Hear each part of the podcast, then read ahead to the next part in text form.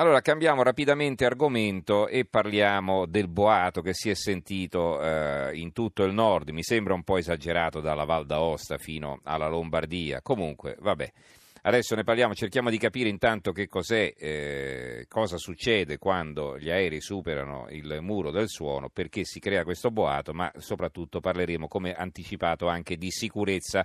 Cioè, eh, quando succede qualcosa nei nostri cieli, per fortuna, e questo è un esempio, subito scattano le contromisure, e non è che si fosse trattato di un falso allarme, era un allarme vero e proprio e poi per fortuna appunto l'allarme è rientrato. Allora, intanto saluto il nostro ospite che è il generale Carlo Landi, già comandante del reparto sperimentale volo dell'Aeronautica Militare Italiana. Eh, generale Landi, buonasera.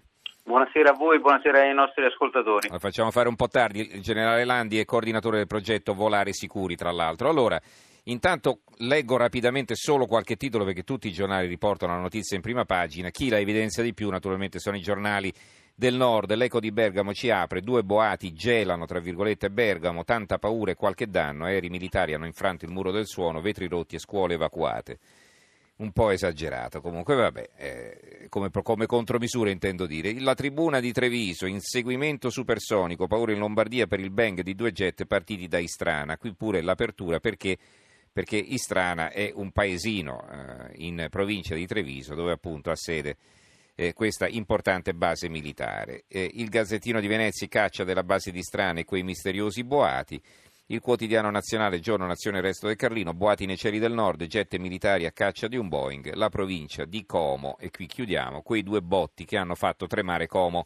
Allora, intanto che cos'è questo bang? Ce lo può spiegare in parole semplici, generale Landi? Sì, beh, il, il bang supersonico si produce quando un velivolo qualsiasi supera quella che viene chiamata la barriera del suono. Il suono si propaga nell'atmosfera a milleduecento chilometri all'ora. Quando un jet avanza a una velocità superiore, un po' per uh, usare un'immagine che può essere familiare ai nostri ascoltatori, è un po' com- come quando un mo- motoscafo, si, motoscafo si muove nell'acqua. Quindi le, le onde che genera il motoscafo, per così dire, eh, nel caso del motoscafo seguono il motoscafo stesso. Nel caso del jet si accumulano uh, sulla, sulla punta proprio del jet, e da quel momento in poi il jet le supera e di conseguenza questo accumulo gio- gio- genera una sovrappressione che provoca questa sorta di, di schioppo, di, di boato. Lo chiamo schioppo perché eh, un'altra immagine che sicuramente è familiare eh, è lo stesso schioppo che si, che si ha quando c'è una frusta, ormai che ne usano poco, anche i domatori non le usano più, mm-hmm. ma quando si, si, si, eh, si, uh, si usa fa schioccare una frusta, la frusta, sì.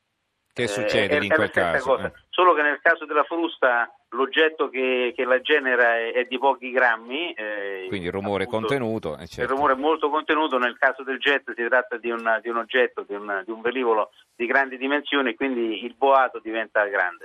Ecco, così abbiamo risposto anche a un ascoltatore che ci domanda perché quando si vola in aereo questo rumore non si sente. Questo è Fabio da Roma. E non si sente perché eh, i eh, velivoli... Eh, così da trasporto eh, gli aerei da trasporto non superano la barriera del suono perché vanno a ottocento novecento chilometri all'ora, no, più o meno? Assolutamente sì, questo è uno dei motivi. L'altro motivo, per rispondere a Fabio, ma non lo sentono è... neanche quelli che guidano, esatto, esatto è, che, eh. è che il pilota a bordo non lo percepisce assolutamente. Il pilota a bordo, per il pilota a bordo tutto rimane costante tranne alcune indicazioni naturalmente del, dell'indicatore di velocità e altre piccole indicazioni che il pilota controlla naturalmente, per esempio che riguardano i motori, che gli dicono che sta effettivamente superando questa barriera, ma, ma a bordo assolutamente non si percepisce nulla.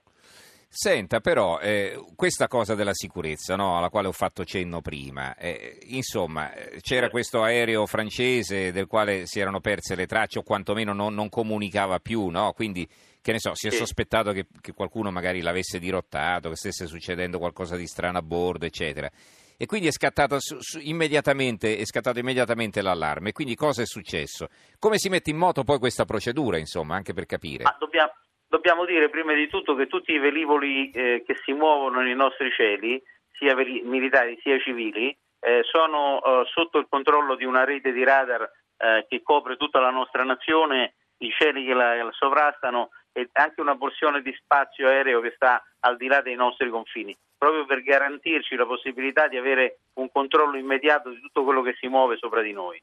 Eh, questo controllo è diventato ancora più preciso, se possibile, più accurato, eh, sia dopo l'undici settembre, che purtroppo ha cambiato il nostro modo di vivere, eh, ma sia anche con l'incremento del traffico aereo. Dobbiamo considerare che l'Italia è un paese, eh, oltre che eh, di interesse turistico, commerciale, ma anche un paese di grande passaggio, da nord a sud, i velivoli che vanno dal nord Europa verso l'Oriente e viceversa transitano tutti sopra il nostro paese, quindi c'è un traffico veramente eccezionale sopra il nostro paese, che viene controllato grazie appunto a questi radar. Eh, come sempre per usare un, de, delle immagini che sono familiari, come per il traffico eh, diciamo così automobilistico, anche per il traffico aereo eh, c'è un, un controllo, che è un controllo ordinario, potremmo dire, come quello che fanno la, le autostrade quando le, le auto si muovono eh, normalmente, e diventa straordinario come fanno le forze dell'ordine quando qualcosa non va come dovrebbe andare. È un po' come quando un'auto entra, eh, caso, caso disperato, eh, contromano in autostrada, intervengono i carabinieri. E un'altra, un'altra immagine familiare, così come ci dobbiamo abituare alla sirena dei carabinieri, che quando passa passa eh, per la nostra sicurezza, quando udiamo un bang di questo tipo è, è per la nostra sicurezza. Ah beh, certo. Eh, senta, ma il fatto che si sia sentito da, dalla Lombardia fino alla Val d'Aosta non è un po' esagerato? Uh, no, assolutamente. Allora, il bang sonico è un fenomeno fisico che, che riguarda l'atmosfera, e come tutti i fenomeni, fenomeni che riguardano l'atmosfera eh, è legato a una serie di fattori fisici, quindi dipende dalla, dalla temperatura dell'aria, dalla densità, quindi dall'umidità che c'è nell'aria, eh, quanto si propaghi. Dipende anche, per esempio, se Eh, in quel momento i velivoli stavano salendo oppure erano già in volo, in volo rettilineo, quindi non salivano più. Eh, quindi la loro posizione determina eh, appunto la, la distribuzione di questa, di questa onda sonora. Eh, bisogna anche considerare che la conformazione delle Alpi aiuta eh, sicuramente in quelle zone a, a far eh, a sentire l'eco della, de, de, del, del bang in zone ancora più lontane da quelle dove si è provocato. Allora, abbiamo una telefonata, Dario dalla provincia di Pescara, e poi chiudiamo. Buonasera Dario. Buonasera e complimenti per la trasmissione, per, per l'accuratezza. Comunque volevo dire, io mi ricordo da ragazzo, quasi sessanta anni, questi botti li sentivo sempre nella zona qui circostante l'Abruzzo, quindi diciamo erano sempre, sorvolavano. Chi lo sa, forse c'era una base da quelle parti o no? Io penso giù, giù, giù, giù del Colle. Ah beh, si in Puglia. Mm-hmm. Sì, passavano, perché si botti quando eravamo a scuola, diciamo, parliamo anche di quaranta anni e oltre fa, insomma. Quindi erano molto frequenti. Adesso invece siamo abituati che non li sentiamo più, probabilmente. Se può dare una spiegazione generale, perché prima si sentivano così frequentemente. Eh, eppure diciamo noi i caccia ce li abbiamo lo stesso, anzi ne abbiamo forse qualcuno di più e anche più, più sofisticato e più veloce. Generale Landi, prego. Ma per una curiosità più che altro, grazie comunque. Grazie Dario. Prego generale. Eh sì, quello, eh, quello che dice Dario in effetti è vero, eh, dipende da due fattori fondamentalmente. Il primo fattore è la crescente attenzione dell'aeronautica militare proprio a queste eh, diciamo così fenomeni che possono provocare allarme nella popolazione. Devo dire che eh, io anch'io ho una certa età, quindi come Dario mi ricordo eh, di, di aver fatto esercitazioni in aree so, non sopra le città ma, eh, ma sopra l'Adriatico, in cui si superava spesso la barriera del suono. Ecco, queste esercitazioni oggi non si compiono più perché intanto grazie ai simulatori l'aeronautica riesce a ridurre eh, la quantità di esercitazioni che si fanno in volo, e quindi questo ha dei vantaggi sia dal punto di vista eh, dell'ecologia, perché si risparmia carburante, sia dal punto di vista di questi disturbi alla popolazione che si provocano.